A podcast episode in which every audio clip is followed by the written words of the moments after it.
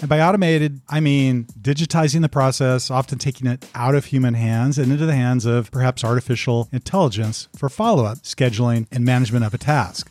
Hello, property management brainstormers. It's Bob Preston here, your host, and welcome to 5 Minute Friday. FMF is a mini podcast series where I offer my best tips and advice regarding questions I frequently get from property managers, real estate investors, and landlords. I do this every Friday in five minutes or less. So if you're new here, consider subscribing to get all my quick advice and updates, and let's get started with today's FMF.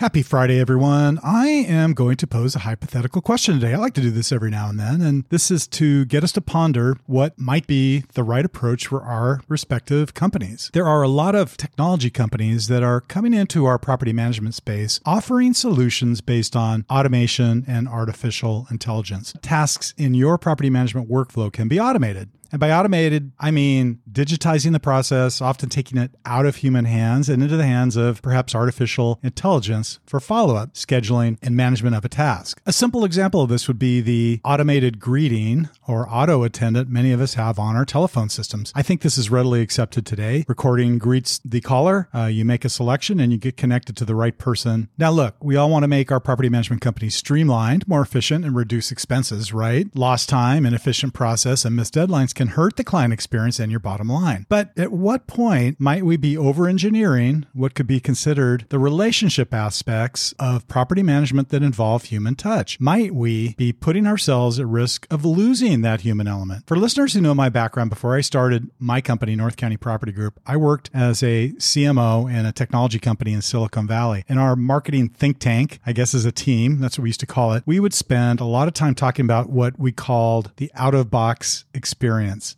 In the nutshell, out of box experience was the consumer experience when they opened the box and installed the device, whatever that technology device might happen to be a computer, printer, software, whatever. A bad out of box experience likely led to product returns, maybe bad reviews, technical support calls, whatever. You kind of get the picture here. So, as property managers, are our services keeping the customer experience at top of mind? And does automation improve that customer experience or might it put us out of touch with that? Out of box experience as it relates to property management. So let's take maintenance as an example. Consider this. If your tenant can submit requests automatically using calls, text, chat, your website, whatever, or using the current resident portal, then AI could kick in, a digital maintenance coordinator, so to speak, who understands how to handle all these requests through artificial intelligence. Digital responses are sent back, trying to fix a problem, maybe doing some triage before a ticket is even submitted. And if it can't be resolved through this automated exchange, then the digital maintenance coordinator would forward all the necessary information about the problem to perhaps a predefined find maintenance technician. The tenant picks their availabilities for a service call and the vendor schedules with the tenant. All this is done digitally, so to speak. I mean, this is the theory, right? These types of processes could be applied to leasing, to chatbots on your website, and in many other examples where work gets done in your property management workflows on a daily basis. Now, this all sounds great, provided it works correctly and goes smoothly for all parties. I suppose human error is eliminated in these types of things, but are you really ready for this? Or is property management still still an industry requiring some degree of human element and relationship management. In a previous Five Minute Friday, I spoke about a paradigm shift that is coming in our industry. I really still believe this after we emerged from the pandemic. And there are some other touchless aspects that are coming out of the COVID pandemic that are likely here to stay. Self showings, for example, electronic signing of lease agreements, online rent payments, and self move ins, just to name a few. But how much